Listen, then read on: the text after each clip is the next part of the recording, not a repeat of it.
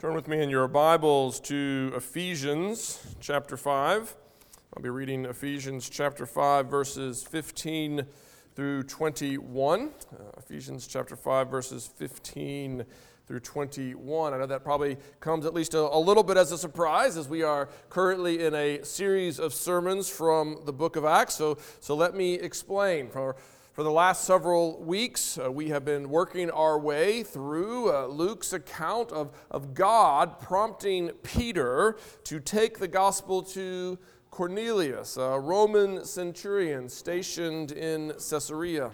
And we've seen that God orchestrated this encounter to teach the church that the gospel of his son, the gospel concerning Jesus Christ, that this gospel is a gospel, yes, for the Jews, but not only for the Jews. It is a gospel for the Gentiles too, and for the Gentiles as Gentiles.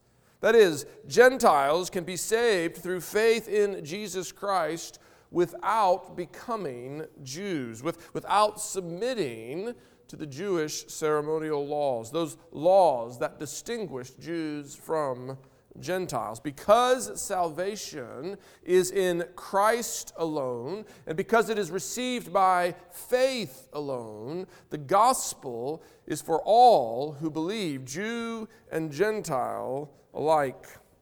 Last Sunday, we saw that God hammered home this point by pouring out His Holy Spirit on the Gentiles, on those Gentiles who were gathered at the home of Cornelius to hear the gospel that Peter brought to them. When they heard and believed that gospel, they received the Spirit. And this served as a mark of their faith. It, it set them, uh, it identified them as full members of Christ's church on equal footing with their Jewish brothers and sisters because the Holy Spirit is the gift promised by the Father to all who believe in his Son. If God poured out his Spirit on these Gentiles when they believed, it means that their faith was approved and received by him apart from works of the law. But of course, that outpouring of the Spirit also teaches us that we have received the Spirit when we believed the gospel, when we heard and believed the good news of Jesus Christ, just like those Gentiles and just like the, the first Jews on the, on the day of, of Pentecost. When we heard and received the gospel, we were baptized with the Spirit. If we have received and rested upon Jesus Christ for our salvation, then we have the Spirit. All who believe are, baptism, are baptized. Baptism with the Spirit is not a second blessing reserved only for some, but rather it is the initial blessing given to all who believe, and that includes us. And this is the glorious truth that we focused on last Sunday, that we, that we soaked in, just this reality that we have the Spirit. Through faith in Jesus Christ, the, the same power that raised him from the dead is now at work in us. That is the, the glorious truth of, of Pentecost, which is still true for Christ's church today. But this morning, I want us to look at this passage in Ephesians because I want us to understand that having the Spirit does not mean there's nothing left for us to do. Having access to the Spirit's power is not the same thing as appropriating the Spirit's power. The one who, is, who has been baptized with the Spirit must walk in the Spirit. Or as Paul puts it here, the one who has been baptized and sealed with the Spirit must be filled with the Spirit. And it is this reality, this, this need for the ongoing, continuing filling of the Spirit that I want us to focus on this morning. I want us to hear Paul say that you who were sealed with the Spirit when you first believed, as he says to the Ephesians in chapter 1, you who were sealed to the Spirit must now be continuously filled with the Spirit so that you may walk in wisdom, so that you may walk in the will of the Lord. But before we hear the, uh, the reading and the preaching of God's word, let us pray and ask for his blessing uh, this morning. Father God, we come before you. We come before you to, to hear your voice, to hear your words, to hear your truth spoken through this letter, Father, to the Ephesians, written by Paul under the inspiration of the Spirit to teach us about the work of the Spirit in our lives. And Father, we pray that that same Spirit would indeed be at work here this morning, opening our minds and our hearts to receive this truth, to, to rest in it, and to bring forth its fruit in our lives. We pray this in Jesus' name. Amen. Ephesians chapter 5, beginning at verse 15. This is the very word of God. Look carefully then how you walk, not as unwise, but as wise making the best use of the time because the days are evil. Therefore, do not be foolish, but understand what the will of the Lord is. And do not get drunk with wine, for that is debauchery, but be filled with the Spirit addressing one another in psalms and hymns and spiritual songs, singing and making melody to the Lord with your heart, giving thanks always and for everything to God the Father in the name of our Lord Jesus Christ, submitting to one another out of reverence for Christ. This is the reading of God's Word. Children, you can come forward to meet Mr. Sumner at the front.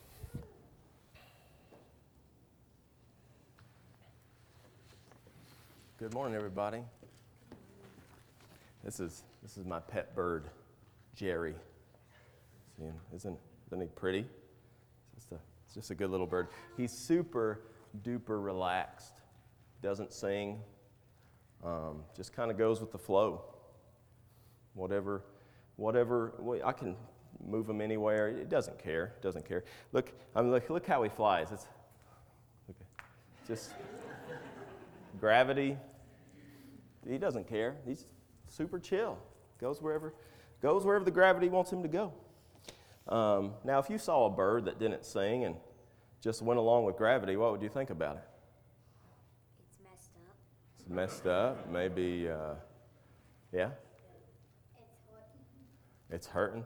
Um, probably not alive, right? It's, you know, maybe fake or dead. Or if you were ever at a river and you said, oh, look, there's a fish but the fish was just kind of bumping into rocks and going to wherever the water went, you'd probably realize that that fish was dead, and you'd think, ooh, that's, that's kind of gross. So, um, it's kind of what Paul says in Ephesians 5. Um, so, Jesus has, if we believe in Jesus, if we trust Jesus, He has given His Spirit to live in us. And the Spirit helps us to live out Jesus' life, to follow Him, to love each other. The Spirit helps us to obey God. And, um, but often, we just kind of give in to the forces in the world around us. We, maybe we're tired and we don't feel like obeying Jesus. Or maybe we want to fit in with what everybody else is doing and it's not cool to honor your father and mother, so you just kind of go along with those things. That's kind of like having the Spirit and doing that is kind of like a bird who's been given the gift of flight and then doesn't use it. That's kind of, that would be kind of pointless and silly. But instead of doing that, we want to live in the Spirit's power. We want to um, ask ourselves what, what would Jesus have done when his mama told him to clean the table? Or what is the loving thing to do for someone who needs a friend and doesn't have one? And then we believe that the Spirit really does give us power to do what's right. Now, there's one more thing that uh, is, you know, I, that I mentioned that was wrong with this bird is that it doesn't sing. And what kind of bird doesn't sing? That's kind of pitiful. Do you know we're made to sing also? God made us to sing. And in fact, I, there's a certain auto parts store jingle that I bet if I got it going, I could have half this congregation singing it with me because it's just so catchy. Um, so naturally we sing, but also by nature, we don't really sing stuff that's very good stuff. We sing whatever silly thing pops in our head. And uh, that's why Paul says that one way, one simple way of exercising the Spirit's power in our life, of living out that life of Jesus, is to sing to one another in psalms and hymns and spiritual songs. It's what we're already doing this morning. And so when you come to church, whether it's Wednesday night or Sunday morning, you want to walk by the Spirit and sing with all your strength because God is worthy of that. And then even when you're at home, these ch- songs that you've learned at church, you can walk by the Spirit and sing songs to Him as you're going about your day. And that's a good way to start walking by the Spirit. All right? Y'all can go back. Thank you. If you've not done so already, open your Bibles to uh, Ephesians chapter 5. As I said, we're focusing this morning on, on verses 15 through 21. And the, the central command in these verses is there in verse 18.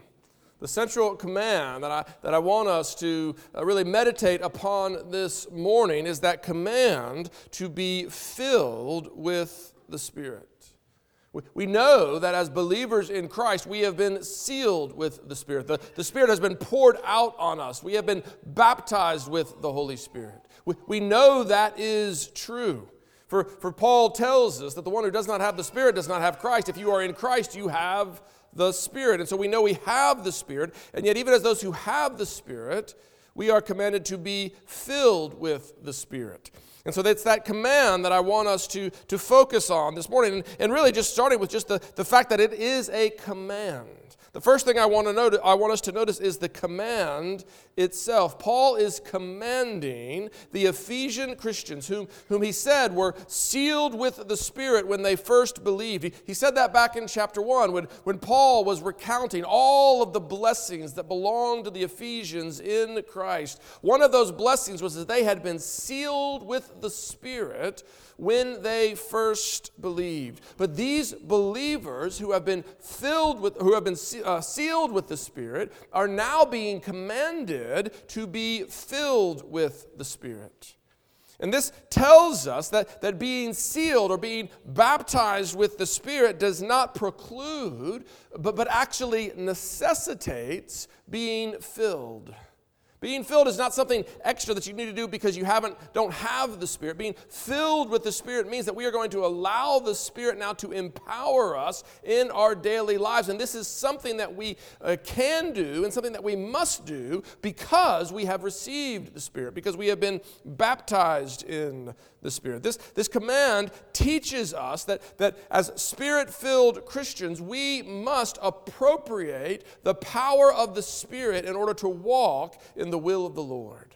We, have been called to, to follow Christ. We've been, been called to walk in the footsteps of faith. And if we are going to live lives worthy of the calling that we have received, then we must be continually filled with the Spirit. For such a walk, such a life doesn't just happen. As, as Isaac was saying to the kids, if you, if you do not appropriate the power of the Spirit, if you do not live out of the power of the Spirit, you will just simply go with the flow. You will go with the, the pattern of this age. And the pattern of this age does not accord with God's wisdom, it does not accord with His will. If we are going to walk in the footsteps of faith, we need the power of the Spirit. And so look at the, look at the command again. Look at the form that the command takes.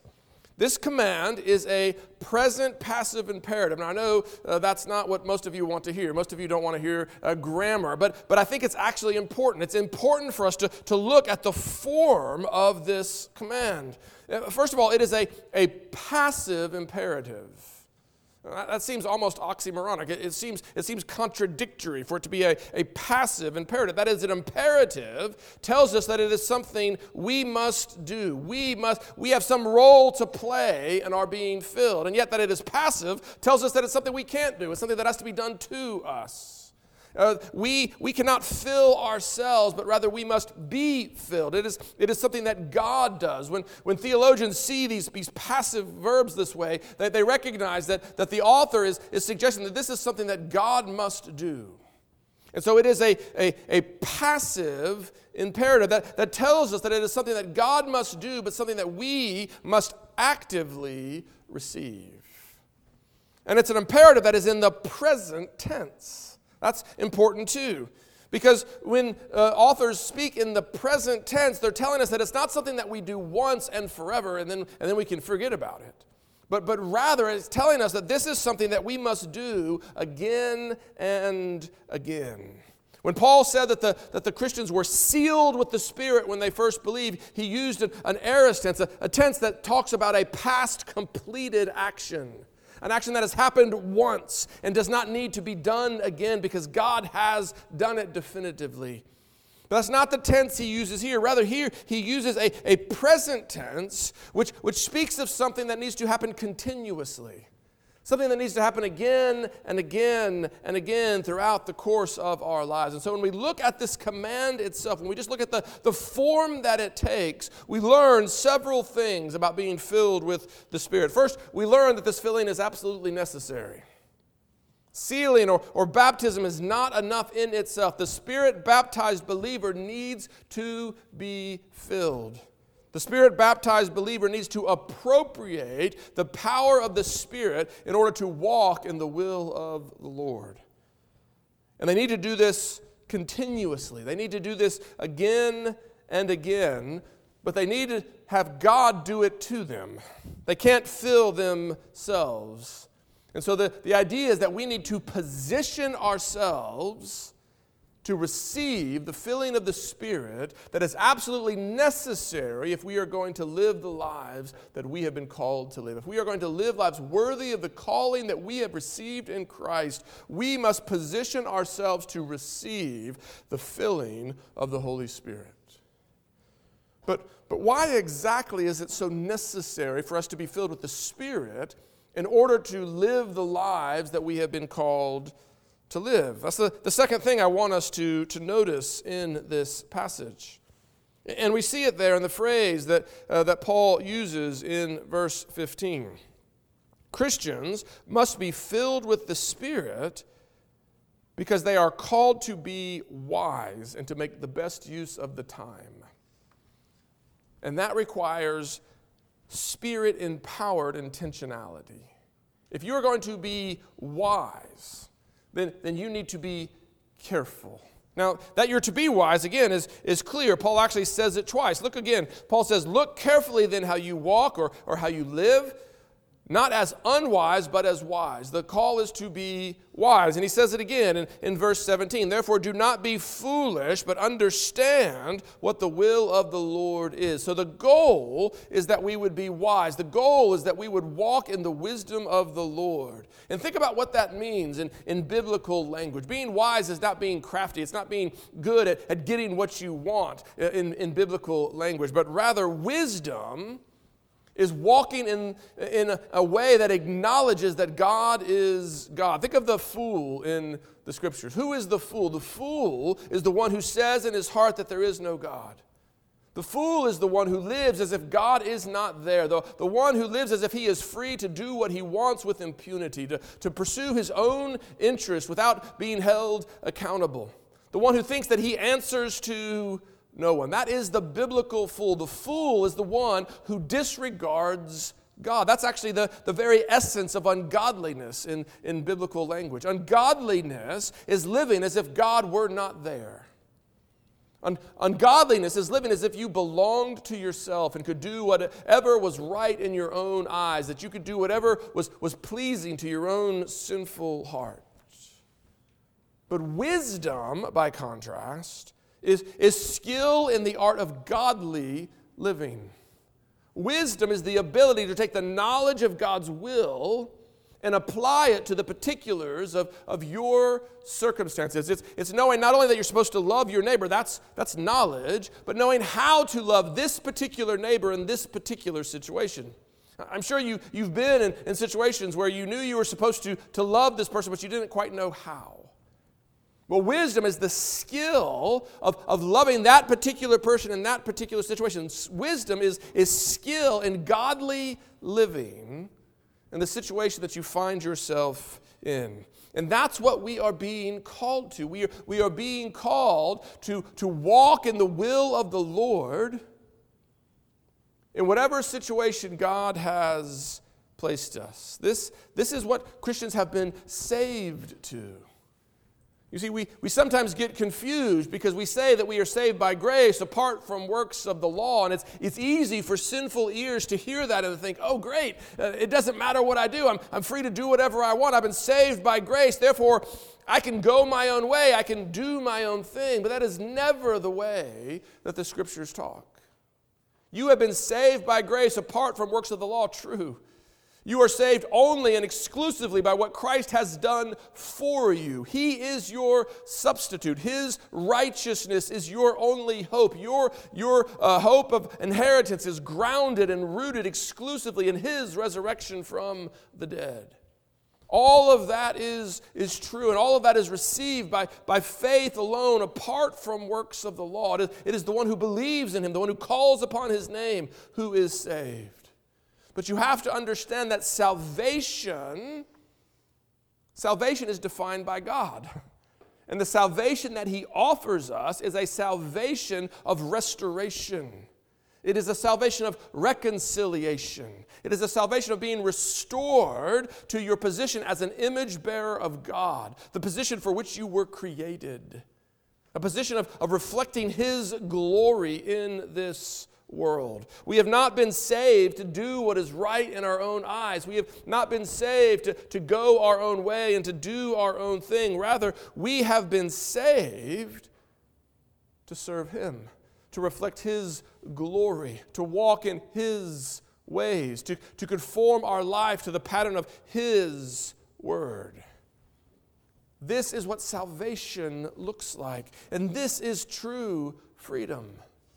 Contrary to, to our intuition, in, in God's economy, in God's cosmos, freedom is found in obedience.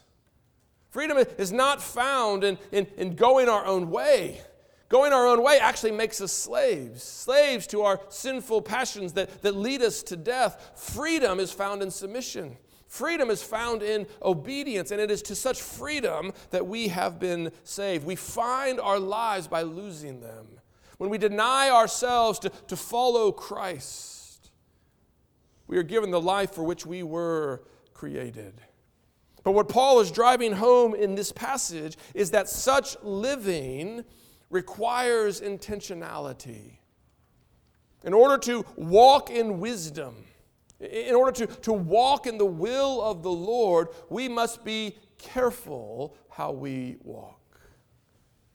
My kids uh, have, have often enjoyed hiking up Goforth Creek. It's a, it's a creek out near the Ocoee, and it's, it's a fun climb. It's a, it's a fairly simple climb, uh, but it, it, can at times be, be dangerous because some of the, the rocks are, are slippery. And I used to always tell my kids, you need three points of contact. You know, when you're, when you're climbing up these rocks, have, have two hands and a foot, or at least have three parts of your body on the ground at one time because it's very easy for you to slip. If you're going to make progress, you need to be careful because gravity's working against you. and if you're not careful, you might fall. But Paul is telling us that the Christian life is something like that. If we are going to walk in the will of the Lord, we must be careful. Simply drifting, simply going along carelessly will not lead us where we want to go. It's like that fish bumping down the stream that Isaac was, was talking about. It doesn't just drifting, just, just going with the flow doesn't lead us where we want to go. If we are going to walk in wisdom, we must be careful. If we're going to walk in wisdom, we must be intentional. Why? Because the days are evil. In his letter to the Galatians, Paul uses the phrase of this present evil age. Elsewhere in this letter, he's going to speak of this present darkness. He, he's referring to the reality that in this present age, sin is at work, and the, and the prince of the power of the air is, is, is seeking, to, uh, seeking whom he may devour. That's the reality of the age that we live in. We, we live in an age where, where sin is, is rampant and, and our enemies are on the attack. And that enemy, even that, that, that, that sin, while it no longer has dominion over us in Christ, it still wages war against our soul, even from within. Our own passions, our own sinful desires wage war against our soul in this present evil age.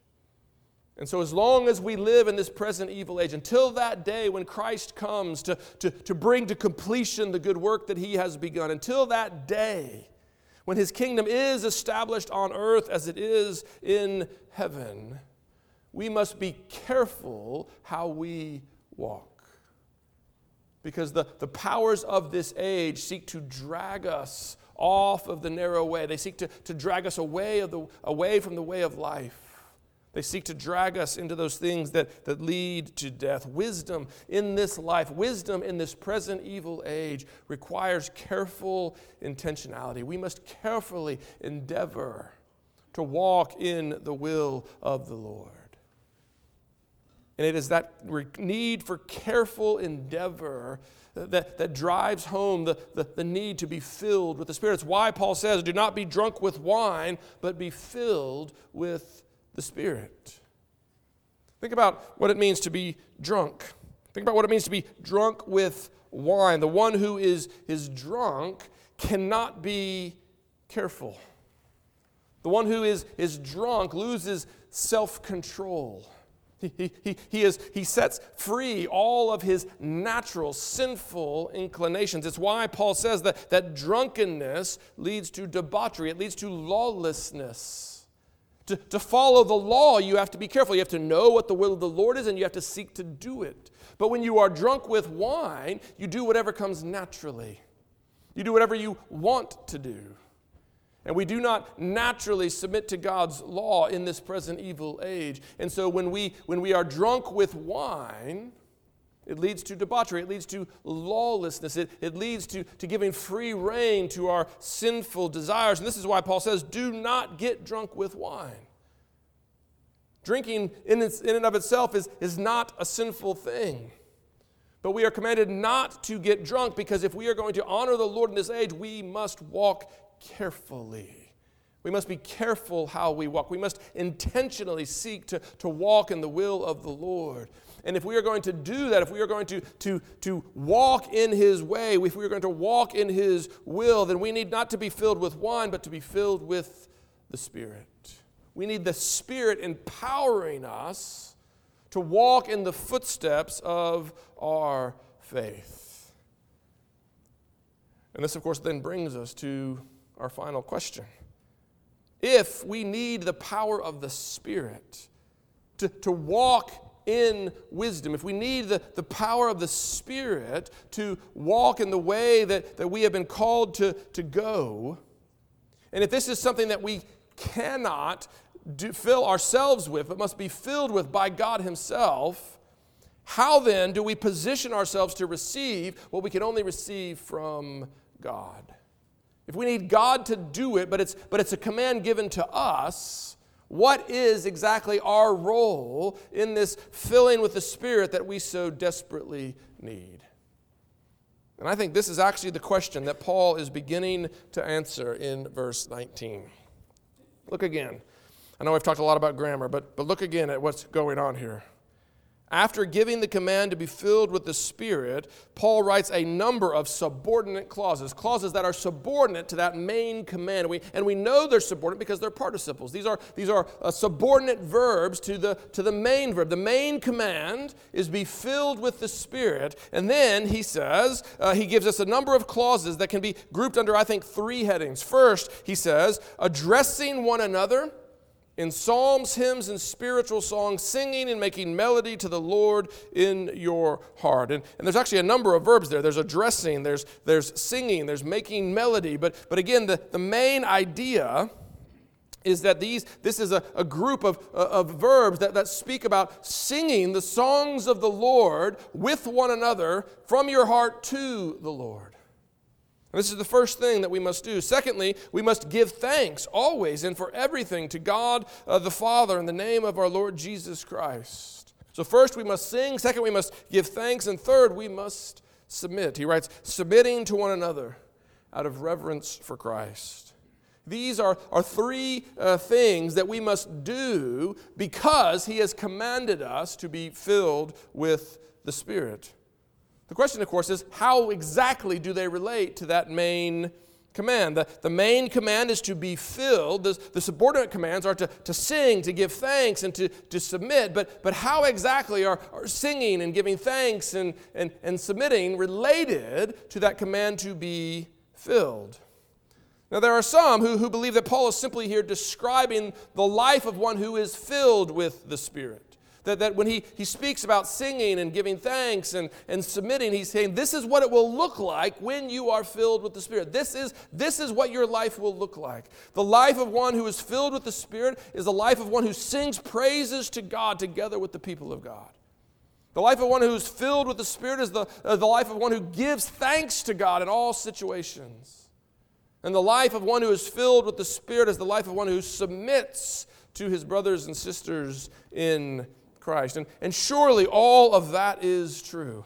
Surely this is what a life filled with the Spirit looks like. But I, but I think there's more going on here than this. Paul is not merely describing life in the Spirit, but actually, I think he is telling us how we can be filled with the Spirit. He, he's telling us how to position ourselves to receive the filling with the Spirit that we so desperately need.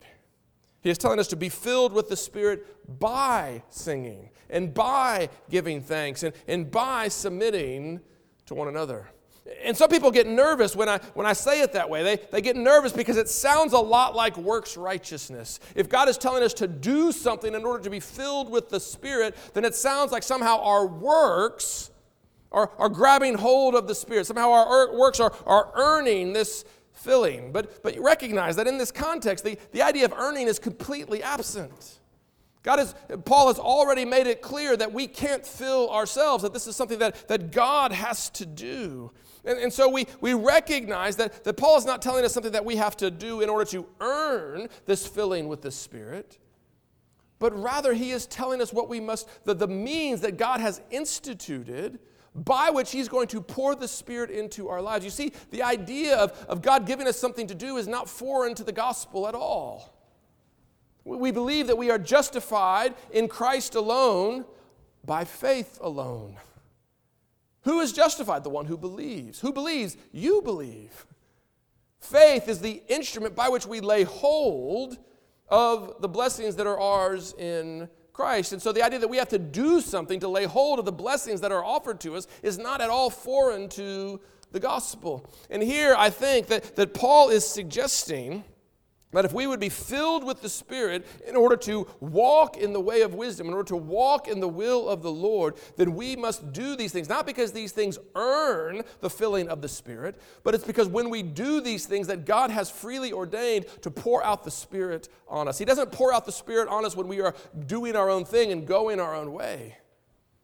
He pours out the Spirit on us when we begin to sing the songs of praise that, that his name deserves, when we begin to give thanks to him for his good work, and when we begin to love one another by, by submitting our interests to the interests of others. So let's, let's look more closely at, at each of these three uh, aspects of, of being filled with the Spirit. If we're going to be filled with the Spirit, first we must sing.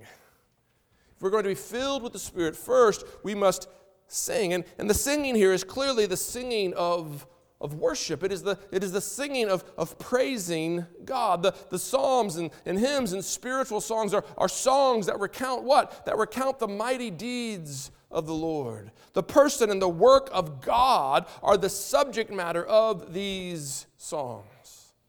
And so when we are singing, we are declaring the greatness of God. We, we are declaring the, the greatness of who He is and, and what He has done for us in Christ. And we are singing these songs together. Notice we are addressing one another. You know, sometimes in, in our circles, in order to sort of um, you know, push against some of the, the modern tendencies in worship, we, we talk about worship being an audience of one, that we are, we are merely, that God is the only one that we are concerned about. That is not the way the New Testament speaks about worship. In worship, we come together for the benefit of one another. We, we actually address these songs to one another. Why? Because God knows we need to live in community if we are going to remember His greatness and we are going to see His, His glory. It's as we come together and sing these songs, as we address these songs to one another, that we help one another to see, we help one another to remember the, the wonder of who God is in Christ. We, we were created for community. We need to worship in community. And of course, that happens not only when the whole church gathers on Sunday morning, but it happens whenever we, we gather even in smaller groups. Maybe it's just your family. Maybe it's just a few of your friends. But when we sing together, when we sing these songs together, we, we are together remembering the greatness and the glory of our God. And we are, we are directing these songs to one another and to Him. We are praising Him and we are doing it from the heart. That is sincerely. We are sincerely meditating upon and, and reflecting upon the, the, the, the glory and the grandeur of our God. And what these songs allow us to do, they, they allow us not only to express what we already know, but they, but they allow those truths that we've heard to, to be rooted in our hearts. It's, it's what singing does. Singing is not only expressive, it is formative.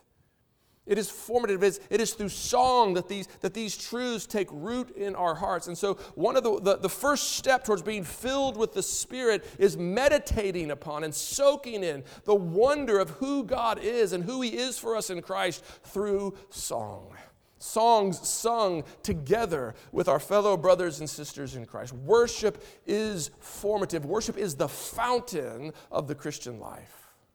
And it's as we worship together that, that, that, that God prepares us to receive the filling of the Holy Spirit. It's the, the first step that we are to take. But, but notice this singing, the singing together, these psalms and hymns and spiritual songs, this, this singing inevitably and rightly leads to giving thanks. So, what's the difference between singing songs of praise and, and giving thanks? In, in many ways, they, they, they overlap. But, but I think the distinction comes in the fact that giving thanks acknowledges that, what, uh, that who God is and what He has done, He is and He has done for us. That we are the beneficiaries.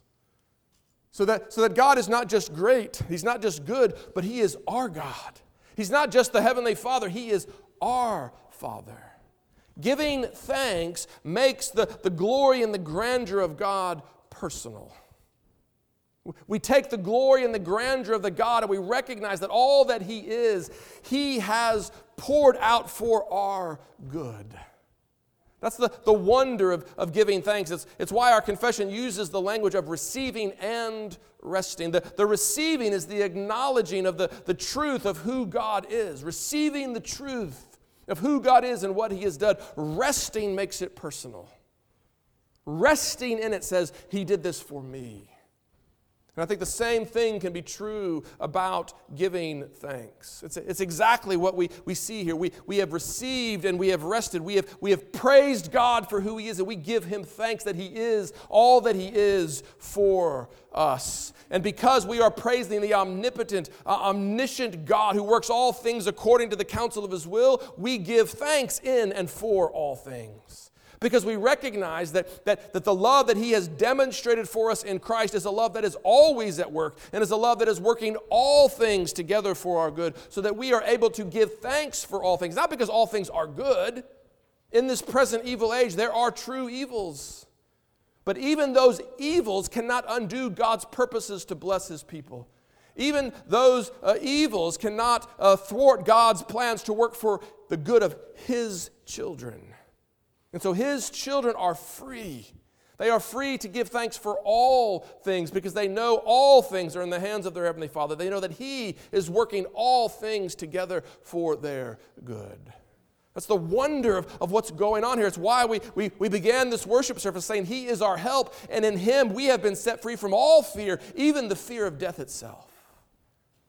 That's what's going on here. He's, he's calling on them to give thanks because all that God is, He is for them. And when you have been set free from every fear, even the fear of death itself, you have then been set free to serve.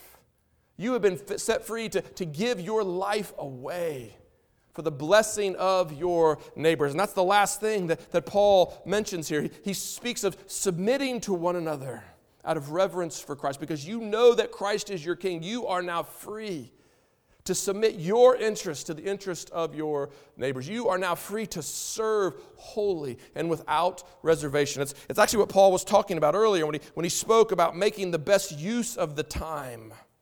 That, that phrase there in, in verse 16 is, is an economic term, actually. Sometimes it's, it's translated as, as redeeming. You, you may have heard the phrase redeeming the time. This is where that phrase comes from. He, he's talking about buying it back, redeeming the, the, time. And, and the word that he uses for time here is, is significant. It's not, it's not the normal word chronos that we think of for, for time, that, that word which sort of speaks of, of the sequence of moments, but rather it's the word kairos. It's a word that, that is sometimes translated as opportunity. In fact, that's the way that it gets translated in, in Galatians chapter 6. The, the kairos is the opportunity. And, and Paul there tells the Galatian Christians to, to make the most of every opportunity, not to grow weary of doing good, but to take every opportunity to serve the good of their neighbors. It's exactly the same thing that he is speaking of here. He's speaking here of redeeming every opportunity, taking every opportunity to do good.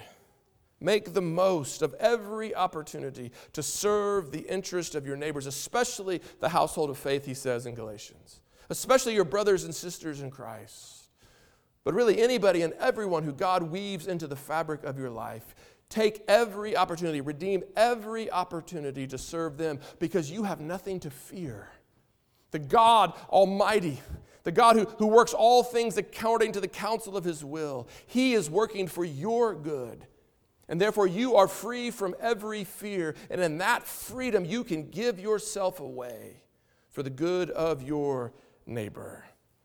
Now, as, I, as you hear me de- describe this, as you hear me describe this life of praise and, and of thanksgiving and of, and of service, you may be thinking, I, I, I actually need the Spirit to do that. And you'd be right. We need the Spirit if we are going to do this. We need the Spirit if we are going to, to worship God rightly. We need the, the Spirit if we are to, to give thanks to Him sincerely. And we need the Spirit if we are going to, to serve others joyfully. But here's the thing it is as we set ourselves to do these things that God fills us with the Spirit that we need to actually accomplish them. You see, we want God to sort of give us the Spirit have, place them at our disposal, and then let us decide what we're going to do with them. That's not the way that God's economy works. It's, it's as we give ourselves to these things that He fills us, that His power flows through us to do them. And so, if you want the Spirit to love your neighbor, seek to love your neighbor, and you will be filled. If you want the, the, the, power of the Spirit to worship Him, don't wait till you feel like it to come to worship, but come into His presence to worship Him, and He will meet you. He will fill you that you might worship Him with all your heart. If you want to be more thankful, give thanks. And He will fill you with a spirit of thanksgiving that you might recognize all the wonders of, of what is yours in Christ. This is the way that God's economy works. He doesn't give you the Spirit and then let you decide what to do with it. He gives you the Spirit as you are seeking to walk in the wisdom, as you are seeking to walk in His will, which you're only doing because the Spirit has already made you alive together with Him. Remember, it is only those who have the Spirit who can be filled with the Spirit. And so the Spirit is already at work. And if you will now, in the power of that Spirit, endeavor to, to live out the life of the Spirit, then you will be filled with the Spirit to overflowing to accomplish all that God has called you to. If you would know the power of the Spirit, seek to live the life that the Spirit is calling you to. And your Heavenly Father will not withhold His gift. He, he delights to give. He delights to give more abundantly than we can ask or imagine. If we will simply give ourselves to the life that He is calling us to, He will fill us that we might worship Him that we might give him thanks and that we might serve one another. And because he does this for all his children who seek to walk in the footsteps of faith, that is why we call this good news. Do you believe that? Amen. Let's believe it together. Father God, we rejoice in your goodness. And we thank you for your grace. We thank you that, that you give your spirit with, without reservation to your children so that they might walk in the footsteps of faith, that they might live lives worthy of the calling that they have received. And Father, we pray even here this morning that you, that you would fill us as we go forth from here to honor you in this life. Father, may we be careful how we walk, not as unwise, but as wise. And as we seek to walk in your will, Father, maybe we be filled to overflowing, that we may do so in a manner that is pleasing to you and that brings glory to your name. We pray it in Jesus' name. Amen.